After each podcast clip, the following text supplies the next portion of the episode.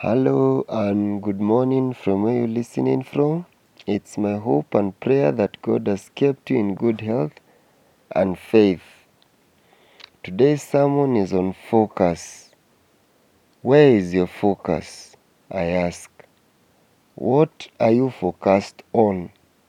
Is your focus on the things of this world or on heavenly things?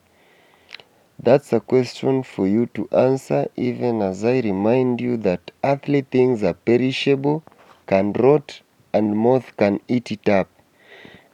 You see, during the Israelites' journey to the promised land, when Moses was well advanced in age and was preparing to meet the Lord, he gathers the Israelites at uh, Mount Ebal and builds up an altar there and commands the people to keep the commandment of the Lord if they are to prosper in the land that they were to possess. He then tells them of the repercussion of disobedience, and uh, these repercussions is what was referred to as curses from Mount Ebal, and it's found in the book of Deuteronomy, chapter 27, from verses 9 to 26, where the people responded as the priest recited. It starts in verses 15. If I may read, uh, it says that, uh, let me start from verse 14. The Levites shall recite to all the people of Israel in a loud voice. Cursed is the man who carves an image who cast an idol, a, a, thing detestable to the Lord, and the work of craftsman hand, and set it up in secret. Then all the people shall say, Amen. Cast is the man who dishonors his father or his mother. Then all the people shall say, Amen. Cast is the man who moves his neighbor's boundary stone. Then all the people shall say, Amen. Cursed is the man who leads the blind astray on the road. Then all the people shall say, Amen.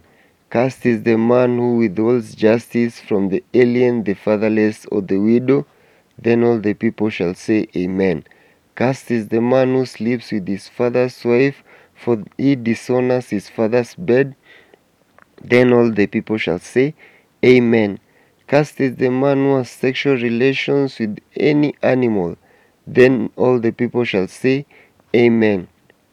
Cursed is the man who sleeps with his sister, the daughter of his father, or the daughter of his mother. Then all the people shall say, Amen. Cursed is the man who sleeps with his mother in law. Then all the people shall say, Amen. Cursed is the man who kills his neighbor secretly. Then all the people shall say, Amen. Cursed is the man who accepts a bribe to kill an innocent person. Then all the people shall say, Amen. Cursed is the man who does not uphold the words of this law by carrying them out. Then all the people shall say, Amen.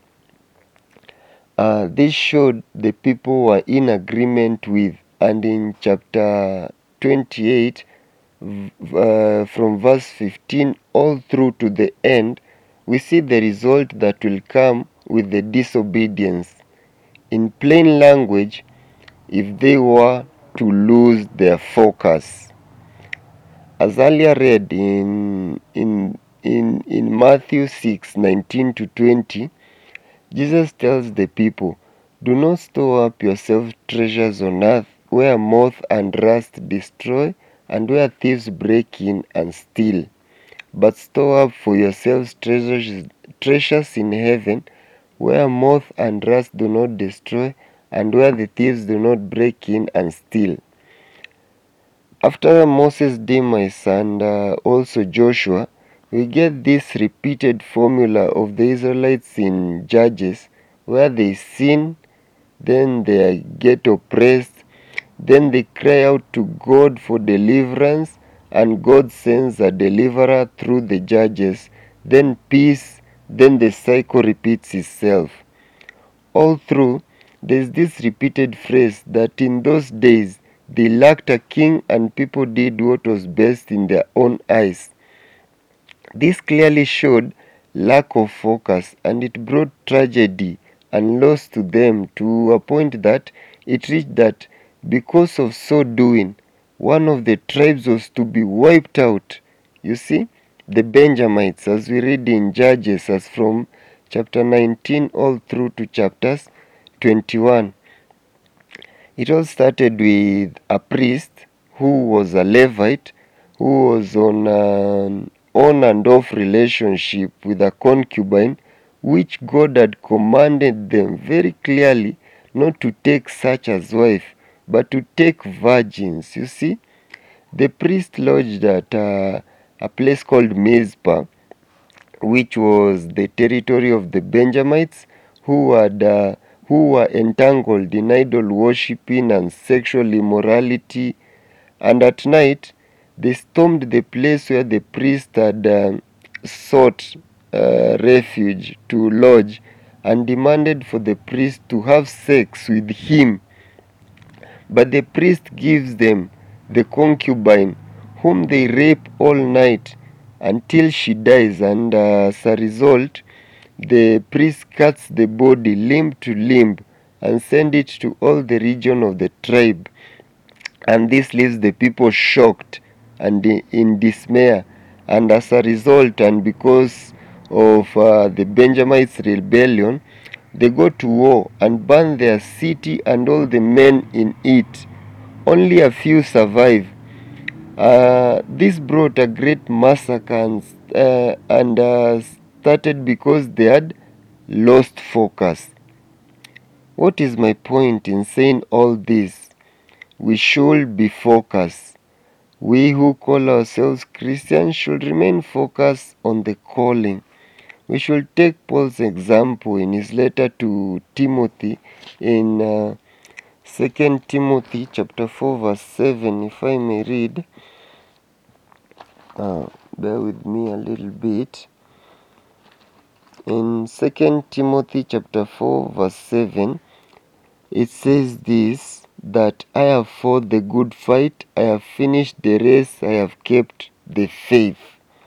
That was Paul why did he say this uh, in much confidence? Is because uh, when we go to First Corinthians chapter 9 verses 26 to 27, this is what uh, Paul declares.